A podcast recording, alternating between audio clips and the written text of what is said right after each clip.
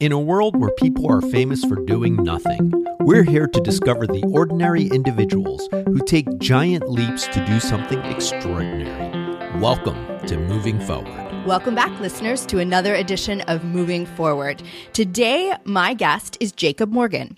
Jacob is an author, speaker, podcaster, and futurist, and the co founder of the Future of Work community. Jacob, thank you for being here today. I'm really excited to talk to you. My pleasure. Thanks for having me. So let's start at the beginning. I have to ask you, how do you define a futurist? Um, you know, there are a lot of different ways and a lot of different definitions that I have seen and heard that have been floating around the web. But for me, it's it's rather simple. Um, so my job and par- part of what I do is to look at what the future can look like in order to help organizations understand what they should be doing today.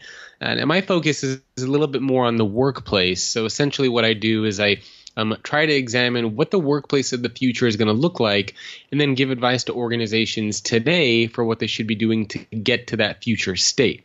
Um, I know there's a lot of misconceptions around futurists that predict things it, it's not my intention or it's not um, you know the the goal or the role of a futurist to predict anything mm-hmm. it's to look at trends it's to observe what's going on in the world and to sort of kind of extrapolate that to what some potential outcomes of that might look like now i'm fortunate in the fact that uh, i run something called the future of work community so now, we have around 70 global brands there from around the world. These are senior level executives and I can participate in these conversations with them to see what they're doing, what they're thinking about, um, what they're investing in. And I also have my own podcast where I speak with these executives. So all of that kind of formulates my thinking around what the workplace of the future is going to look like. And that's ultimately what I share with people. Okay. And so, how did you become a futurist? Wow. You know, I don't think there's um, training or anything. You know, That's certain, why I ask, certain, right? yeah, I mean, there are certain models that futurists use, uh, you know, certain frameworks out there that exist to help you kind of think through different scenarios. But to be honest, I don't think um, there's anything preventing anybody from listening to this to saying, "Oh, I am a futurist." Right? It's right. one of those things that anybody can kind of say that they are or that they do. Um, so there's no kind of limiting barrier. There's no degree. There's nothing like that. It's kind of more of a personal association what you identify with. And if this is something that you do, um, then I think you can go ahead and uh, attribute that title to yourself. Okay. So let's break some of this down. So I wanted to ask you what does the future of work look like for you? What are some of your predictions as to what's going to happen? And also, kind of wrapped up within that, when you are advising people, when you're making considerations for your clients, what factors are you looking at? Are you only looking at profitability? Are you looking at happiness of employees? What kind of goes into the whole shebang? So the future of work is obviously a very big topic, and there's a, there's a lot that that can be broken down into. We look at management, there's leadership, there is the organizational structure, there's technology. I mean, there are a lot of different things that are part of the future of work. Um, so it, it's hard to say what the big picture future of work looks like. I mean, there's certainly things that we're seeing. Uh, we're definitely seeing workplace flexibility. We're definitely seeing the um, emergence of robots and automation. We're definitely seeing a new type and generation of worker, integration of new technologies. Uh, for me, the big focus if I had to wrap this up in two words, it, it is employee experience. Okay. It's how do we design and create organizations where people want to show up, not where they need to show up. That's where I'm spending all my time. And that's ultimately where I think all of these things wrap up into designing that organization where people want to show up.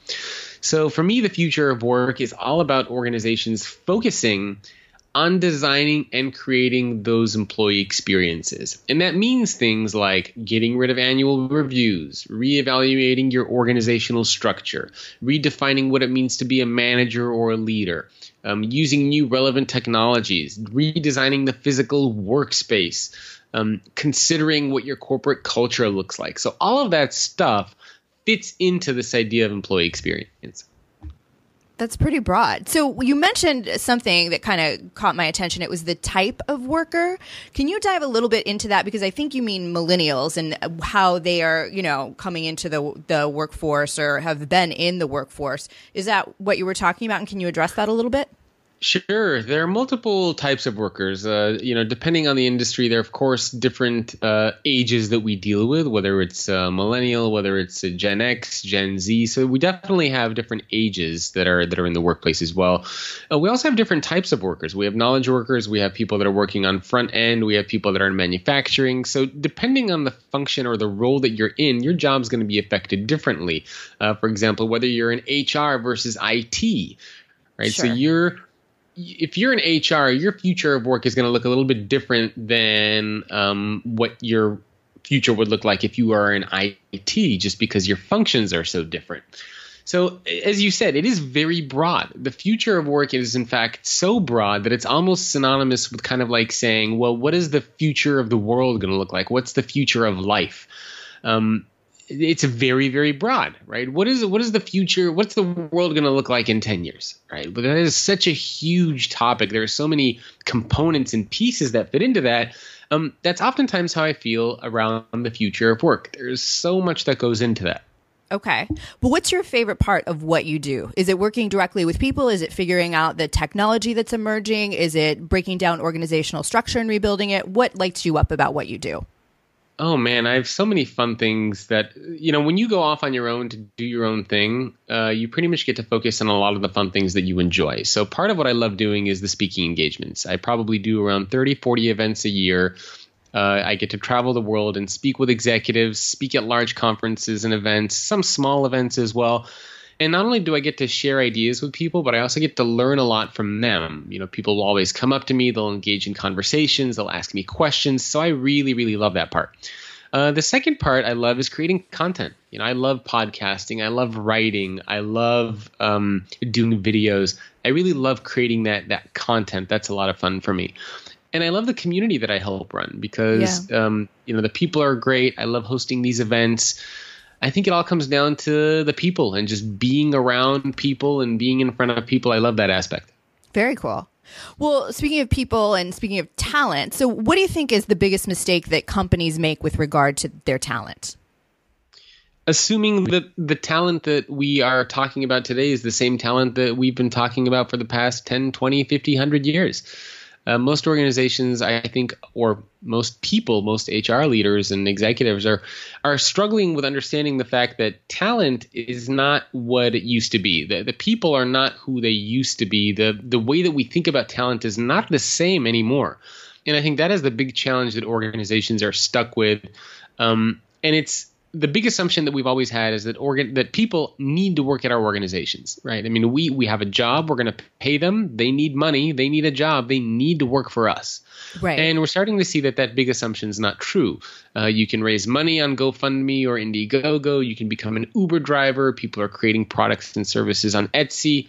You know, when you couple the fact that you're um, your income is now becoming more self-determined as opposed to being reliant on somebody else. Yeah. And when you combine that with the fact that technology is making it easier for people to recruit you and poach you from one company to the next, you start to realize that the war for talent has never been more fierce than it is today. And in that type of environment, we have to shift from creating a place where people need to be there to creating one that where people want to be there. And that that that shift from need to want, from utility to experience, is I think where we are seeing the biggest um, the biggest challenges, the biggest hurdles for organizations today. And what are they doing to overcome those hurdles? Well, quite honestly, in one word, change. Uh, yeah. You know, I just spoke with the CIO of Accenture today. Um, I've spoken with a lot of great organizations, Whirlpool, Cisco, LinkedIn, etc. Um, so what these organizations are doing to combat that is to actually change. They are redesigning their HR departments. They are um, thinking differently about what it means to be an employee. Uh, companies like Cisco have something called the People Deal, where they uh, publicly state and share their commitments to employees. Uh, organizations like Accenture have abolished their annual reviews and they've redesigned their HR function. Uh, companies like T Mobile have done the same thing where they literally destroyed HR and built it from the top or from the bottom up. Uh, companies like LinkedIn have a Hack HR, Break HR hackathons.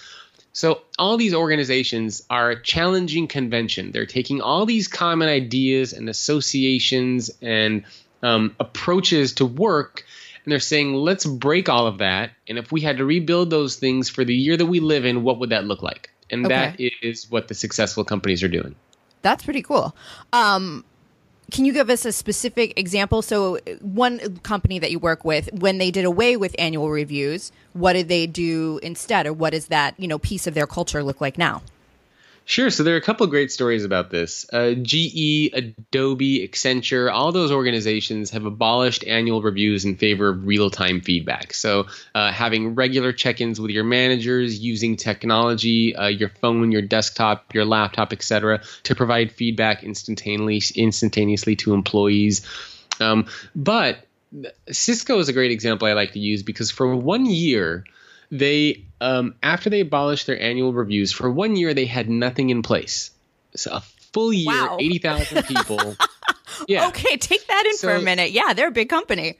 yeah so 80000 people i just interviewed their chief people officer Francine Katsoudas, uh, uh, a week ago or so and she said that after they made the decision you know they basically sent out an email to everybody and they said look managers you're still responsible for doling out your compensation your bonuses your rewards the way that you usually would use your best judgment Okay. But you don't need to stack rank. You don't need to rank anybody. You're not going to fill out paperwork. You're not going to, uh, you know, fill out any forms. None of that sort of stuff.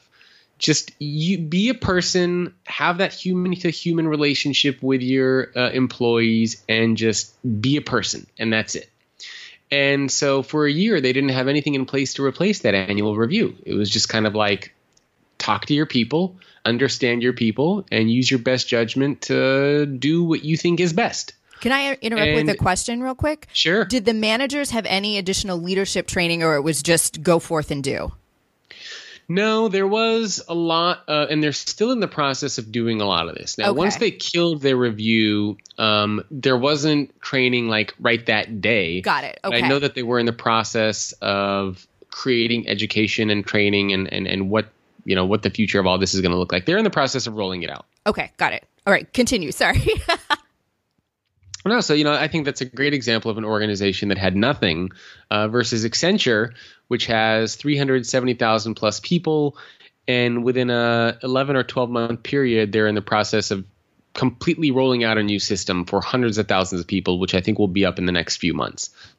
So you know there there are a lot of things that organizations are uh, doing. Companies like Whirlpool abolished any type of manager titles that they used to have there.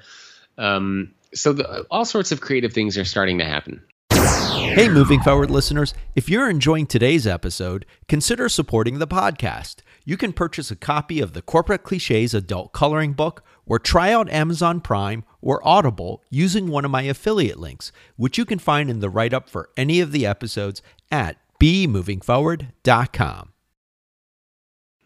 And I assume that leadership training is emerging in a different way at this point. If we're, you know, doing one thing differently, you know, there ergo we have to do other things differently too. Is that the case that you've found? Absolutely. I mean, the big the big shift and the big idea uh, I think we're starting to see around management and leadership is that managers and leaders no longer sit at the top of the pyramid; they sit at the bottom. Uh, and everything is built on top of them. So, in other words, the role of a manager, a leader, of an executive today is to push other people up, not to uh, have other people hold you up.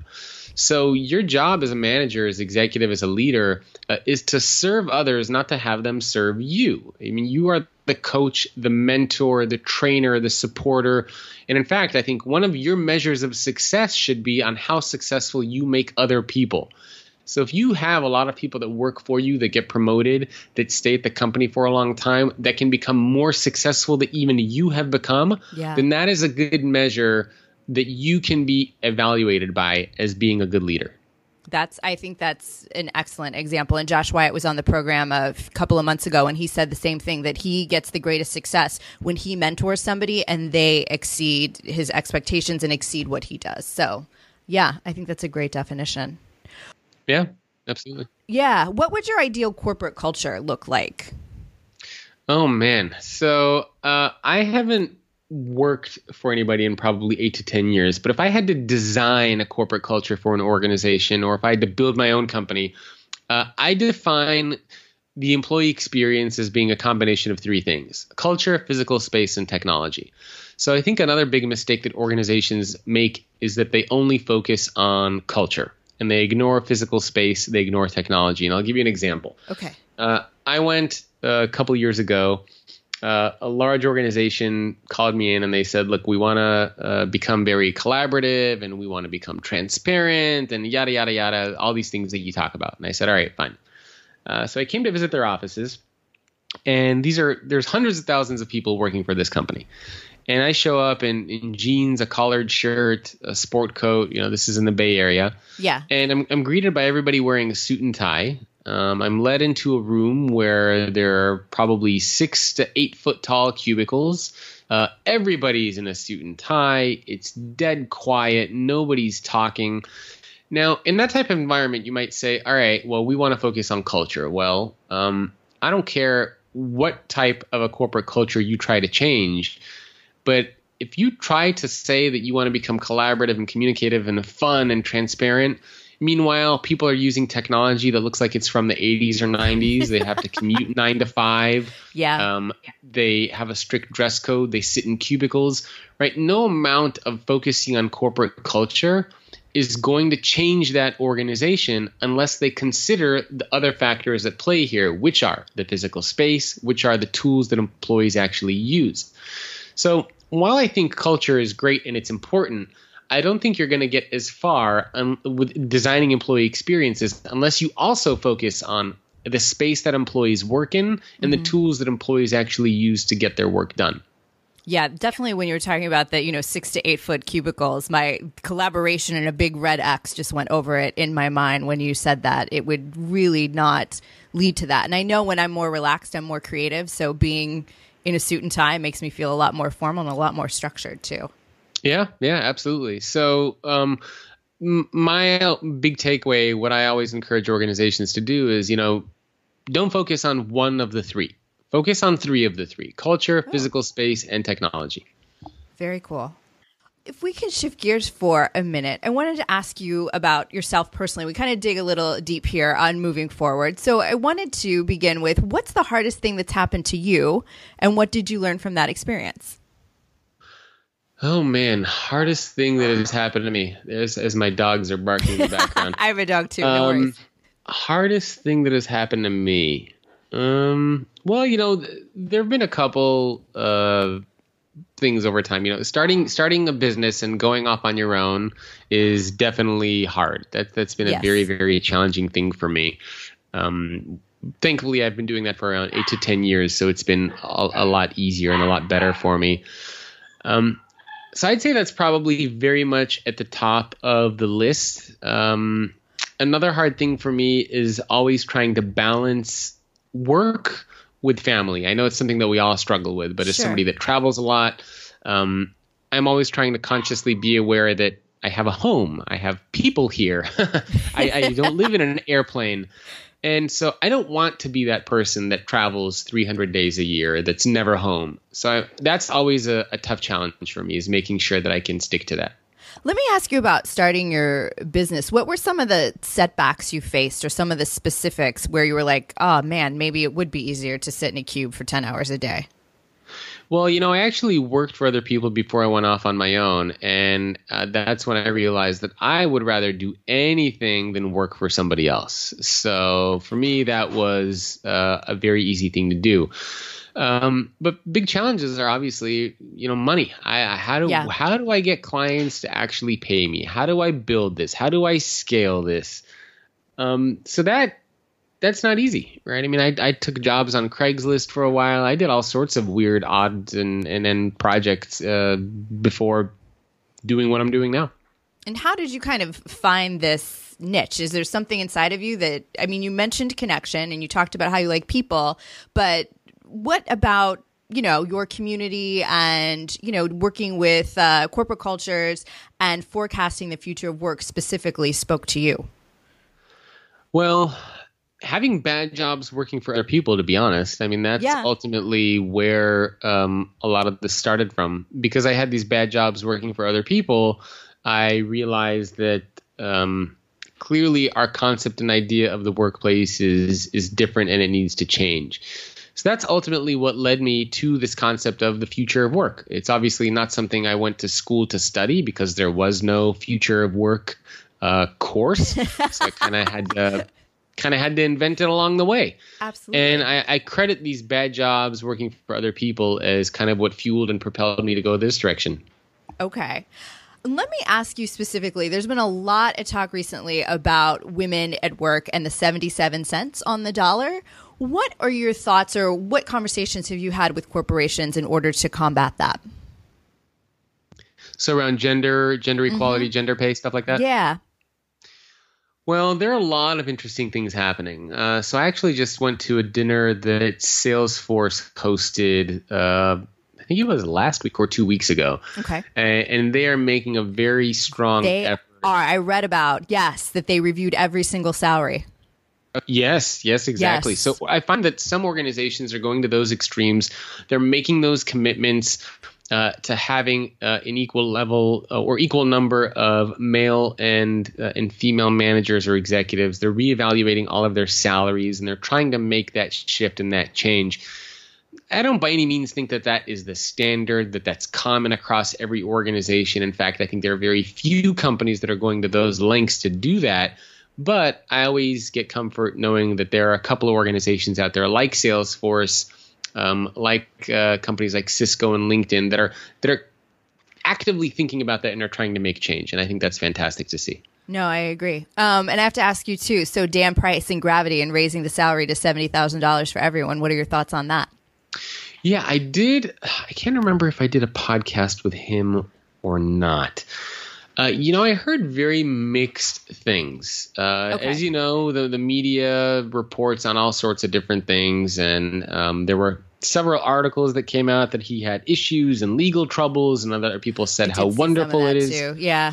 Yeah, so you know, as a, as an outsider, it's very hard to say. Um, I mean, I don't know the inner workings of that organization, but hey, I think that if you are an executive and the manager of an organization and you are able to do that and be okay with it, then by all means. I mean, the, the people are the lifeblood of your organization. And if that is something that you can do without making everybody upset, um, for me, what is more valuable is not simply just saying, let's pay everybody more money, but it's actually understanding what the people care about and what they value and giving that to them. Um, so I know some people were upset because they said, you know, we worked very hard to get that seventy thousand dollars. Now everybody's making it, so a lot of the senior people there were more upset. Yeah. So I would, you know, if that were me, I would just try to understand a little bit more about what my people care about, what they value, what they want, and I would try to give that to them instead of just making kind of a blanket everybody's seventy k. Interesting. Okay. When do you feel the most free? Oh, that's easy. Uh, working out or on the racquetball courts. Racquetball. Okay. How long have you been doing that? Oh yeah, it's it's uh it's a dying sport, but I'm trying to hold it up. I did have uh, an image of the '80s flash through my mind when you said that. I have to. Yeah, have to I know. Everybody thinks of like the short shorts with totally. the funny goggles. yeah, I I don't I don't wear those. I don't look like that, thankfully. So. Well, how'd you get into uh, it? Uh, so I've been playing that since college. I got into it because originally, when I went to the University of California, Santa Cruz, uh, I was double majoring, and at one point I was taking 30 units. Uh, when wow. I, I, think 12 are full time, or 12 or 15 is considered yeah. full time. And so I was playing ultimate. I was playing soccer, and I started to realize that I don't have any time for that anymore. So I needed a sport or something active that I could do at nighttime because during the day I was pretty much in class from morning to night. Okay. And so I looked around. You know, the UC Santa Cruz had uh, I think six racquetball courts. Uh, I could play there at night, and so I joined the racquetball team there and loved it ever since. Very cool. I like that. Yeah. So, what are you doing now that terrifies you, but you're doing it anyway? Oh, that terrifies me. It's funny. My wife heard that question in the other room, and she just went, "Ha." uh, so we, we have a baby on the way in August, so that's uh, a little ah. scary. Um, yeah. We, we just bought a house that, that we moved into. In fact, that I'm sitting talking to you in a very unfinished house. Like we still have boxes and junk everywhere.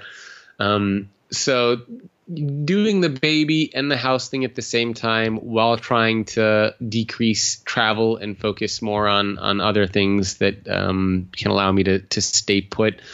All that stuff is pretty tough. Um, so I'd say that's that's what's on my mind lately. Okay. And do you have any spiritual or meditative practices that keep you grounded, balanced, focused, that are allowing you to kind of shift the travel to telecommuting or anything such as that? Oh man, yeah, you should talk to my wife. Uh, she, uh, I'm sure she's laughing at this question now too, even though I can't see her. Tell her I got her uh, back. so she does a lot of meditation, and I try to do okay. that with her once or twice a day for 10 minutes, although I'm not um, that consistent. For me, honestly, I'm in my Zen zone when I'm actually working or when I'm working out. So being active and stuff like that. So it, it's weird because I my meditative state is almost like when I'm working. Okay. Um, so work keeps me working, if that makes sense. It's like a, a catch 20, it's a vicious cycle. Um, and when I am playing sports and when I'm working out, I'm kind of in my own little zone there too. So that's that's like my form of meditation. Yeah, I think and meditation does come in many, many forms. And I know a lot of people yeah. who live in San Diego that, you know, their meditation is they surf. So because you have to be exactly. very present and singularly focused and being in motion and in action, that will really help, you know, change the the brain waves and and yeah, get you where you need to be. Yep, yep, absolutely. Very cool. Well, thank you so much for joining us today. One final question How would listeners learn more about your work and connect with you? Are you available on social media? Oh yeah, Oh, I'm yeah. Uh, fairly easy to find. Uh, you can either just Google Jacob Morgan, and that'll take you to my website. Uh, my my personal website is thefutureorganization.com. Uh, you can visit fowcommunity.com to learn about the future of work community. And of course, I'm on Twitter at Jacob M. And people are always more than welcome to email me, jacob at thefutureorganization.com. Very good. And all of this will be on our website, listeners. Jacob, thank you so much for being here today. Oh, my pleasure. Thank you very much for having me. And listeners, thank you. If you'd like to learn more about Jacob or any of our guests, please go to bemovingforward.com. That's bemovingforward.com. I'm Kristen Epper. Thank you, and Satnam. Now it's time for you to move forward and discover the extraordinary in you. Moving Forward is produced by John Lim and BeMovingForward.com. All rights reserved.